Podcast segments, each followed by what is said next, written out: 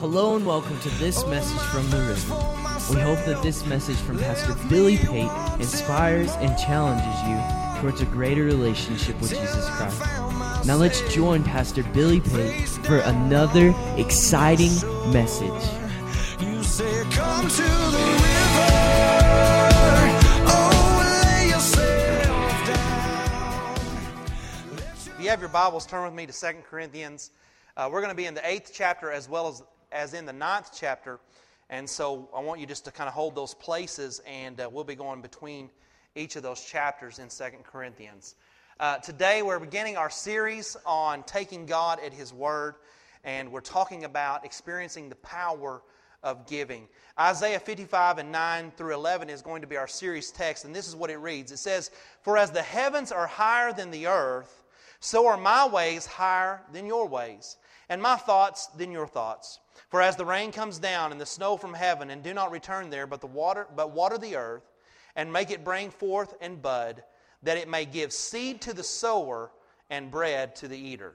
Verse 11 says, So shall my word be that goes forth from my mouth. It shall not return void, but it shall accomplish what I please, and it shall prosper in the thing for which I sent it.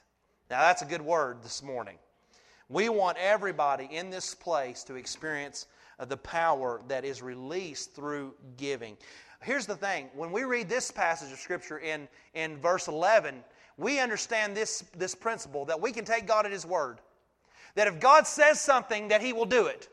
He's been true and he's been honest and he's been faithful throughout the entirety of our lives. You can't find a place where God has went back on his word and it truly be the case. God has never failed you. God will never fail you. And if it's something that he provides for us in his word, then we must understand that there's a power in the blessing. There's a power in the faithfulness of releasing the blessing into our lives. You can take God at his word. If he says he will do something, he will do it. Now, I'm going to be honest with you this morning. It makes me uncomfortable to preach on giving. I was telling our prayer team this morning that I've preached three times in four years on giving prior to this series. Why, Pastor? Well, because there's a lot of things that are said about a pastor that preaches on giving. I mean, I, I, have heard them. Well, there's another preacher up there talking about giving. Good Lord. Another preacher wanting our. Listen, I'm not preaching to you so that I can get something from you. You need to hear that, and that's because that's the truth. I'm not preaching to get something from you. I'm preaching to get something to you. I'm preaching to help you get something in your life that will help you and release blessings upon you. It's true. It's true. Uh, this is what I believe. And this is what I believe to be the absolute truth that if you can learn to release your finances into the hands of the Lord and trust Him in that area of your life, which is difficult to do.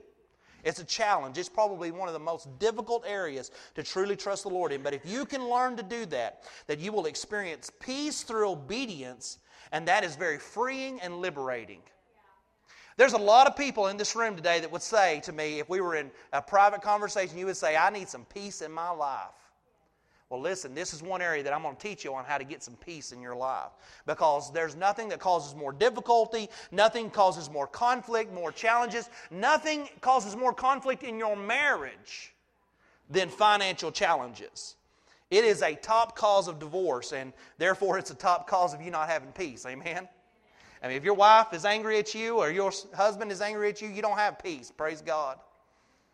You're struggling to find peace. Amen. so if we can help in this area, then Pastor's done you good today. Amen? God's promise to us is that if we will honor Him through giving a tithe to Him, He will bless us and protect us from the enemy. That's His promise.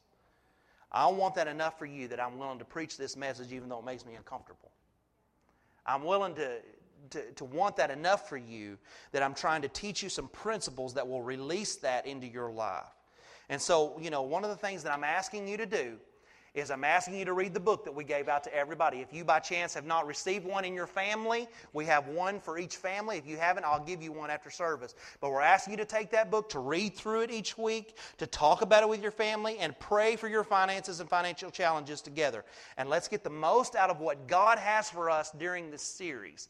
And so we're just inviting you all to kind of journey with us. And so today, as I begin that series, I want to preach to you what's your motive? What's your motive? Let's pray. Father, we thank you, Lord, this morning for the worship. We thank you, God, for everything that you're setting the stage for today and in the weeks to come.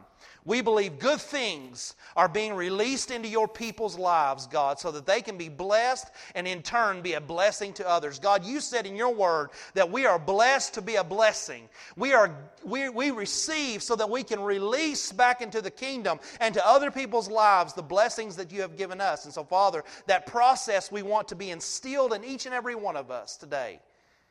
And Lord, in the weeks to come, Lord, just begin to unfold before us principles that help us to understand what will release peace and blessing into our life. And we, we ask these things in Jesus' name. Amen. Amen. Let me ask you this question What is your motive behind giving or even not giving? Think about it. What is your motive behind giving or not giving? This is an important and crucial question because if our motive for giving or not giving doesn't align with God's Word, the power of His promise cannot be released in our lives. We have to align ourselves. Do you understand that if we don't align ourselves with what God is saying to us through His Word and what God is trying to do for us through His Word, that we can't receive His blessing and connection that we need for His life? His life giving flow is not released in our life if we're not connected to Him, but through obedience and following His Word. And so we want that. And so what I'm saying is if, if it doesn't align with God's word, we have to think about it. We have to come back and evaluate that. When that happens, when we're doing something that doesn't align with God's word, or we're not doing something that, that should align with God's word, then there's some frustration that takes place as a result of that.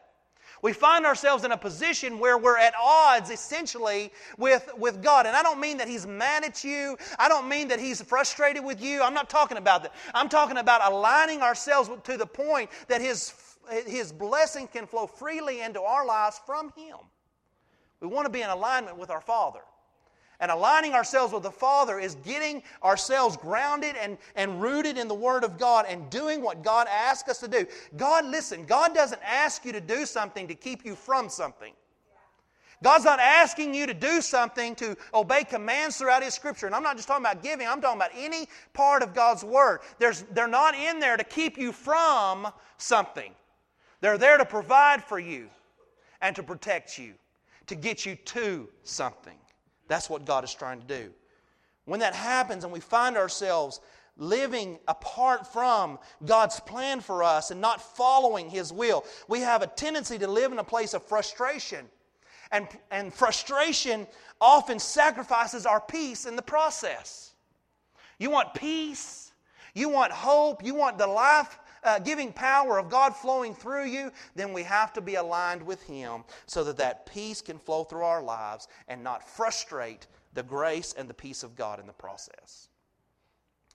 I was thinking about, as I was preparing for this message, a coach that I used to have, and, and uh, he uh, was our basketball coach, but he loved to make us run. I mean, we ran all the time. We were, we were in shape for basketball like you would be in shape for track. And uh, he was just a maniac. That's all we did was run.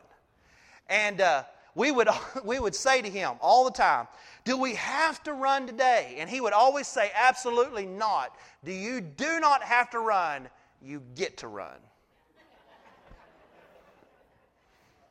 You don't have to, you get to. Can I just say that doesn't really help? it doesn't help. But here's what I want to help you with today is I don't want to focus on what we ought to do, what we're supposed to do, what we have to do. Rather, I want to focus on what we get to do. Because the get to is much more freeing and it is releasing in my life and it is blessing, not pressure, not weight, not heaviness, and not all of these things that often accompany uh, commands that we, we are preached about, or preached to about. We want to connect with the life of Jesus, the relationship, not the religious side of it. And so today, let me give you just a few realities about giving, and then I'm going to get into my message this morning. Uh, here's a few, here's three actually realities of giving that you may not know and, and need to understand. Here's the first one that 20% of the people in the church give 80% of the finances. Now, think about that. 20% give 80% of the finances, another 30% give 20% of the finances. And 50% give nothing to support the church financially. Now let that simmer. Because here's what you have to understand when I say those numbers is that the church runs solely on giving. The church runs solely on offerings. We don't have a rich uncle that writes us a monthly check every week and says, Are you covered? We don't have that. We don't have a government subsidy that comes from, we definitely don't have that. And you would be surprised at how many people have approached us, especially being since we've been here. We've had it more than anywhere. People approach us and they'll say, "Now, how does the finances work in the church? Does the government give you a check, or does da da da da happen?" No, no. It simply comes from offering. We simply operate through giving. The facilities, the ministries, the staff are all paid through offerings. Now, here's the second reality that low giving in the church stems from the fact that many people are simply afraid to give. They look at their bills, they look at their debts, and then they decide that they I can't afford to give. Betty in the, in the video said she, that was her struggle. I, couldn't, I can't afford to give. I, I, I don't have enough there. God understands that. I, but she said, You can't afford not to. Because she tapped into something that it takes faith to release the blessing of God in our life. And that brings me to the third reality, and that is this that faith is not activated until acted upon. Faith is not activated or released until acted upon. In other words, giving requires faith. Well, that, that's not fun most of the things in God, all of the things in God's kingdom require faith. And so, is that a challenge? Absolutely. It would be easy if we didn't have to have faith to, to believe God for His part. But it requires faith. Breaking the cycle of financial challenges requires faith. My faith will not produce for me until I act upon it. But when I act upon it, then God comes in on the scene and begins to change the situation. If I'm waiting for things to change before I trust the Lord with my finances, I'm going to be waiting forever. Faith goes first. And then the release of God's blessing comes, not the other way around. And so now that we've given you some realities for giving, let me give you some motivators of giving. And this is what I want to hone in on today. Remember the goal uh, today is to look at giving as a get to, not as a have to thing. So, the first motivator of giving is guilt. This is have to giving. Who in this place today likes being motivated by guilt? Raise your hand. It's not fun. Nobody likes someone making them feel guilty and trying to move them to do something for them based on guilt. Now, if you've ever had a mother, you've probably dealt with some situations where you felt guilt. Can I get a witness in the house today? Woo, my goodness, there's some freedom just in, just in confessing, isn't there? It's true. Nobody likes to be motivated by guilt. Nobody likes to feel like you have to do something and feel compelled even when you don't want to. And every one of us have done things and have served other people's causes because we have felt guilty not to. But none of you did it happily. Not one person in this room ever did anything out of guilt and felt good about it. What you did was you might have smiled on the outside, but you were gritting your teeth on the inside. You were mumbling under your breath in the process. We don't want that to be a motivator for your giving. Remember when I said that things that motivate us should align with God's Word. Whatever it is that motivates us should align with God's Word. Guilt is not a quality utilized by the Master. You're not going to find anywhere in the scripture where Jesus was motivating people through guilt. And so, if it doesn't line up with the Word of God, I don't want it in my life. Rather, it is a quality that is utilized by our enemy. And we don't want to do anything that he's promoting. Let's read what Paul says about this motivator in 2 Corinthians 9 7. This is what he says. He says, So let each one give as he purposes in his heart, not grudgingly or of necessity. We could mark that out and we could say, not out of guilt. For God loves a cheerful giver. He doesn't want you giving grudgingly. If somebody says, I have to do something, I'm struggling not to do that begrudgingly. And so are you. I don't want to do it because I have to, or for somebody making me to do it. It's not because I have to do it, but because I desire to do it that I want to be motivated. God doesn't, listen, God doesn't want you to be an angry giver. And I've, I've talked to some of our, our, our uh, ushers, and they're scared to pass the plate in front of some of y'all. There's just some angry givers. I mean, when the poor usher's walking down the aisle and he's going, something's not right. We don't want angry givers in the house today.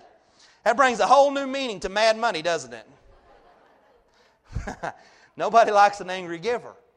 That's why Jesus or Paul writes here and he says, Don't give grudgingly or out of necessity, but give because you love the Lord and you desire to give. I'm not going to lie to you today. The truth is, guilt does get an offering. I can get up here and I can paint pictures of poor, starving children and all kinds of things, and I can guilt you into giving an offering, but it's going to be an angry offering. And you're going to leave out of here frustrated and not connecting to the life in it. And I want you to connect with the life and experience the power and the release of giving. Another thing that guilt giving does is it also pits people against its use.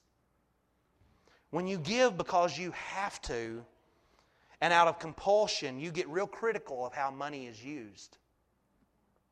That is bondage to both the giver, you, and the person appropriating the use of the funds in the process.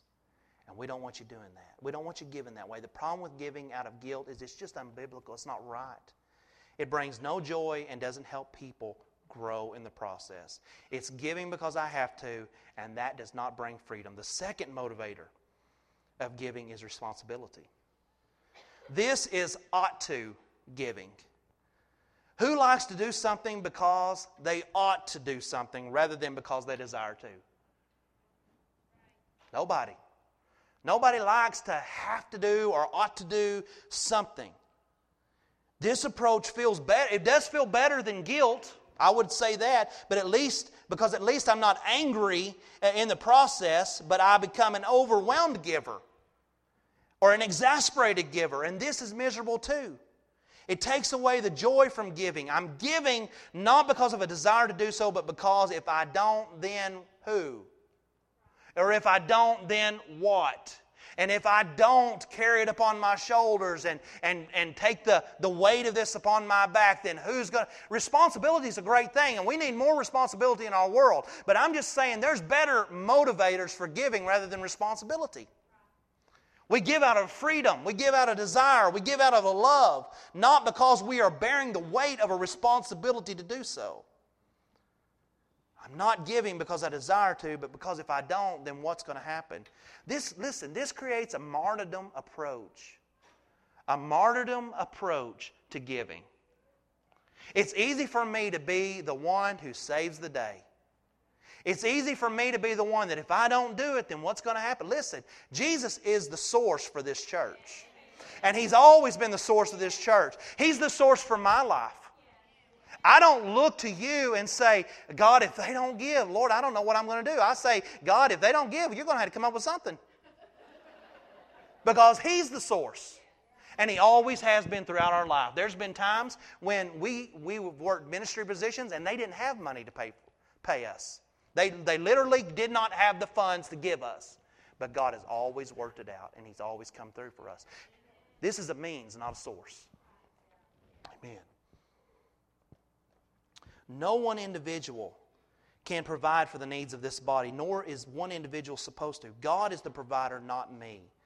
And when I consider myself a provider of something, I am in danger of falling under the illusion of self sufficiency, and that alienates my reliance on God. Knowing that it doesn't rest on me is liberating.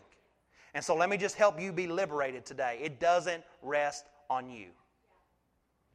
Now, all of us, especially those of us who understand those realities of giving that I shared with you, understand that we share in the responsibility of the finances of the church. It is a burden in a sense that we all bear, but it's something we all bear. Giving because I ought to also limits the amount that I'll give. I only give what is necessary. And if we look back to 2 Corinthians 9, again, it says, Don't give out of what? Out of necessity.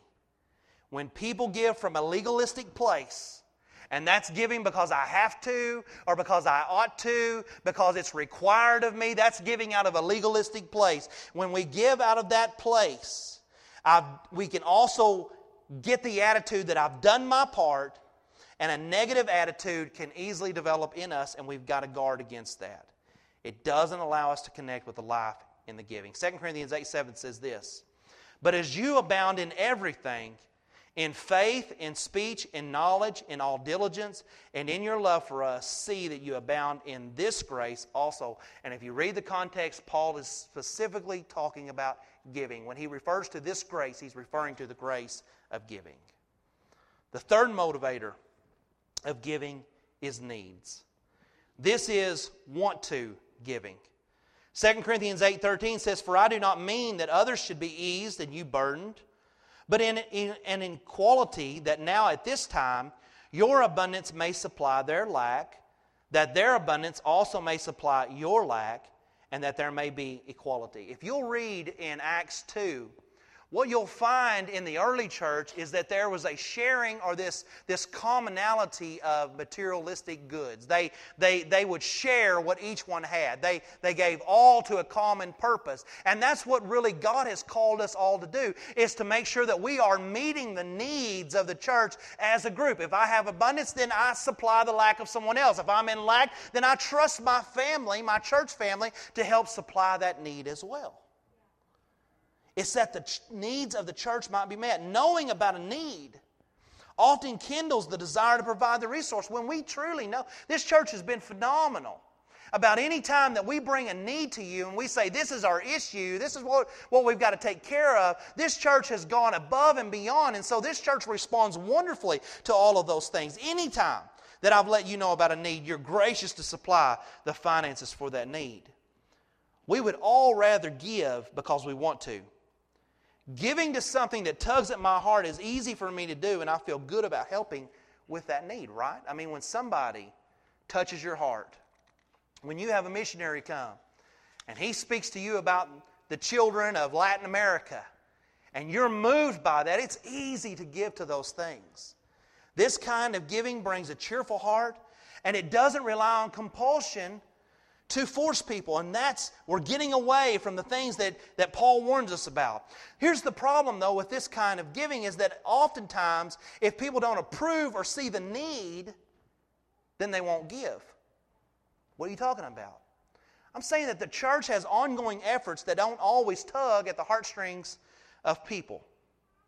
I've never, in my entire pastorate, had anybody come to me and say, Pastor, I have just really felt led to pay the electric bill. Every time that air conditioning system kicks on, my heart is moved by that. Never have I had that happen. I've never had anybody come to me and say, Pastor, you don't know what it does for me when I change when I when I pay for the oil change in the van. Or when that broken toilet needs to be repaired and I have the opportunity. Nobody is moved by those things, but those are ongoing needs.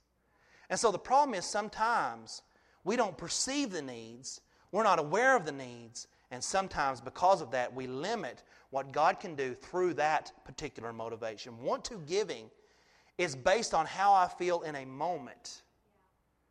It's and because it's based on a momentary feeling, it can be fickle and subject to fall short for the consistent challenges that face a church that is advancing forward. And this church is advancing forward. God is using us. So, the fourth thing, the fourth motivator of giving is thanksgiving. This is can't help it giving. We're getting better. Paul indicates that it is good for a church to meet the needs of God's people, but he doesn't want them to stop with just this motivation. Giving is a way of thinking and praising God. It is a part of your worship experience. It is a part of you saying, I submit this area of my life to God as well as all the other areas of my life. And I'm putting Him first here as well. And that is thanking and praising Him. It recognizes God as the source of your supply. And I mentioned source and means earlier, but I want to read to you an excerpt from the book uh, on page 8. It says this Recognizing the difference between source and means can be tough. Our bank accounts, our abilities, our intellects are not the sources of our provision and blessings. They are simply the means by which God, the source, provides blessing. God provides our needs according to His riches. He uses the material resources of our world as the delivery system to care for His children to experience abundance. We must first see Him as the source of every blessing. Listen, He is the source for your life. And if you'll recognize that, it makes it much easier to be thankful, and it much, makes it much easier for me to release things into His hands because I trust Him to be the source of my provision. If He isn't your source, then He can't meet your needs. I'm going to say that again. If He's not your source, then He can't meet your needs. Because here's the thing with God is He won't share the title of being your source with anything else. And so if you think your job is your source, then God says, that's fine, let it be your source. I'm going to stand over here and I'm just going to see how that works out for you. He's kind of like Dr. Phil that way. Let's just see how that works out for you.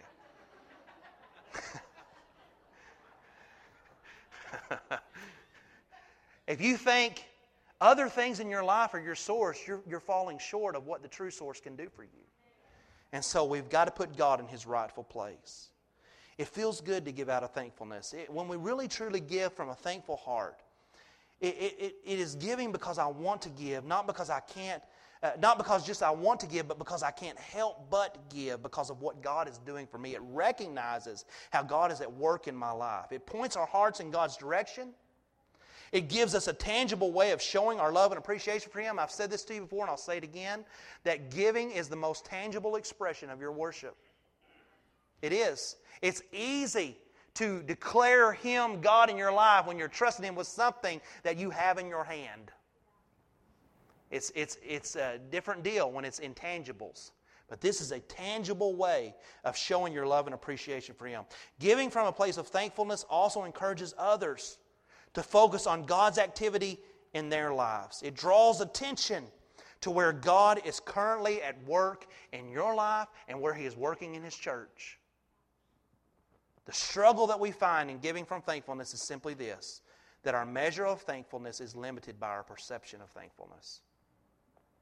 And what I'm saying to you in that is that sometimes we are not as aware of the blessings of God as we ought to be. So we tend to not be as thankful as we ought to be. And if we are doing that, we can miss the joy of how God has blessed us because we're simply not paying attention. Now, the last thing, the final motivator, the fifth thing, is giving from a place of worship. This is, it's my nature kind of giving. 2 Corinthians 8 and 5, Paul is referring to the Macedonian Christians, and he says this He says, Not only as we had hoped, but they first gave themselves to the Lord, and then to us by the will of God. He's saying, We saw a need. This, the Macedonian church was a poor church, they had no money and there was a need that was brought before them. And Paul even says in the scripture, I was thinking about not letting them know because I knew they didn't have anything to give. And he said, and then we let them know, and suddenly we were overwhelmed by their sacrifice and their giving. He says, because they first gave themselves to the Lord, they trusted God as their source. They put him on the throne as the object of their worship. And because of that, he was able to do more than any human would have dreamed possible through their lives. And he goes to the Corinthian churches, he's writing this letter, and he says, I'm challenging you to do what they did. They're, you're a blessed church. They're a poor church. And look what God has done through them. If God can use them, God can use you. Don't limit God this morning by your current condition. Don't limit God by what you currently have or what you currently hold in your hand. Don't limit him that way. He is more than enough. He is a limitless God, and he can do exceedingly and abundantly more than we could ever think or imagine.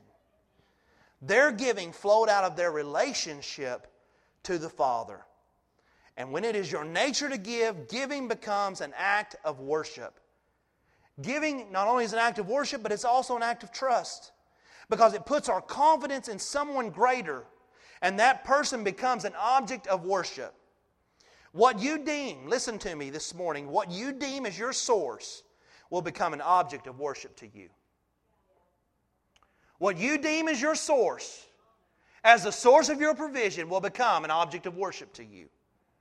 1 Timothy 6:17 says, "Command those who are rich in this present age not to be haughty, nor to trust in uncertain riches, but rather in the living God, who gives us richly all things to enjoy. Let them do good, that they may be rich in good works, ready to give, and willing to share. When we deem something as the source of our income, as our finances, of hope, of joy, of peace, that thing becomes a, uh, an object of worship in our life. And the only person that should sit on the throne uh, of your heart and of your life is Jesus Christ Himself. Let's make sure that we've got Him in the place of being our provider. Giving is also an offering to God. It is not an offering of money as much as it is an offering of obedience, of faith, of trust, and love. And so, what I'm saying to you today is that if we're going to give and if we're going to be motivated to give, let that motivation be worship. Because I love the Lord. Because I care uh, about what He's doing in His kingdom. And I want to be a part of that. I, I recognize His activity in my life. And I want to honor Him as a result of that activity. So, what's your motivation? We want worship to be that motivation in giving. It creates true commitment, it pleases God.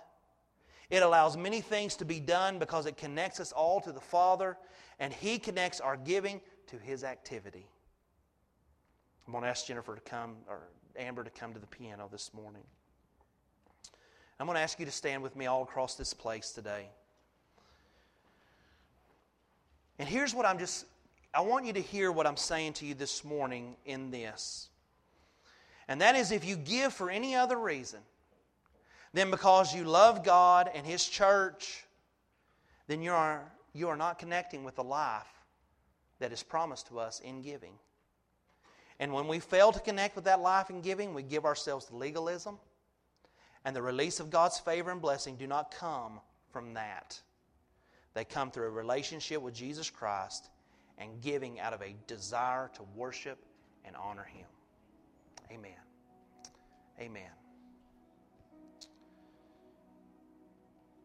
And so, here today, if you have never been a giver, then I'm just encouraging you to start today. Begin to seek the Lord. Let God speak to you through this process. Nobody is telling you, trying to force you, trying to make you. What I'm trying to do is get you to a place where you understand there is a release of God's blessing in your life as a result of it.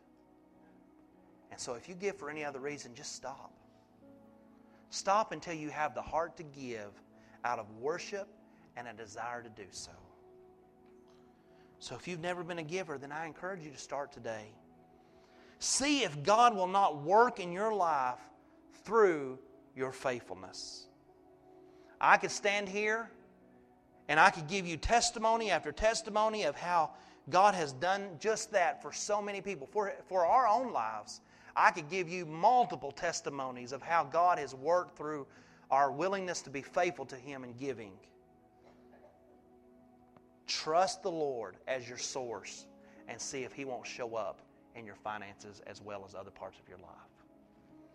Now, I would say to you, the rest of you, if you are a giver, then I just challenge you to continue to trust God with what you have and trust Him with more and more in the process. Steve said something to me a, a, while back that I thought was so good, and it's something that I've kept in the back of my head. And he said, You know, I don't feel like God necessarily mandates that we give a tithe. But he said, I think that's a great place to start. And I would agree with that. We could argue day and night over what the Scripture requires for us in the New Testament. But Here's one thing we can't argue that there is a release of the blessing of God through giving to the kingdom. And if you give from a place of worship, I know God will show up in your finances and He will do more for you than you ever dreamed possible. See if you can outgive God because I promise you, you cannot do it.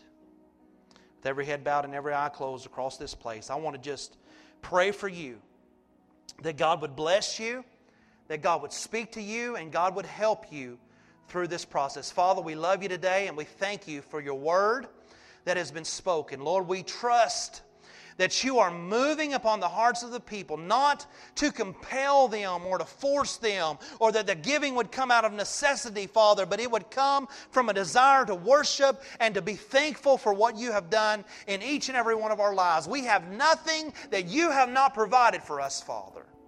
You are our source. And so we put you on the throne of our hearts. We put you central to every aspect of our lives, Lord, and finances is certainly a part of that. Lord, bless through this series. Open our minds and our ears, our hearts. And Father, help us to begin to release into your hands the blessing that you have given us so that we can in turn be a blessing to others. Thank you. We hope you have enjoyed and been encouraged by this message. We would love for you to join us at the river on Sunday mornings at 9:45 for Sunday school and at 10:30 for morning worship. We also provide our midweek service for all ages on Wednesdays at 7 p.m. If you would like to support the various ministries at the river, please go to our giving tab. We would love for you to visit us at 1110 South Preston Street Burkburnett, Texas. And as always, we encourage you to come experience life with us at the river. Till I found myself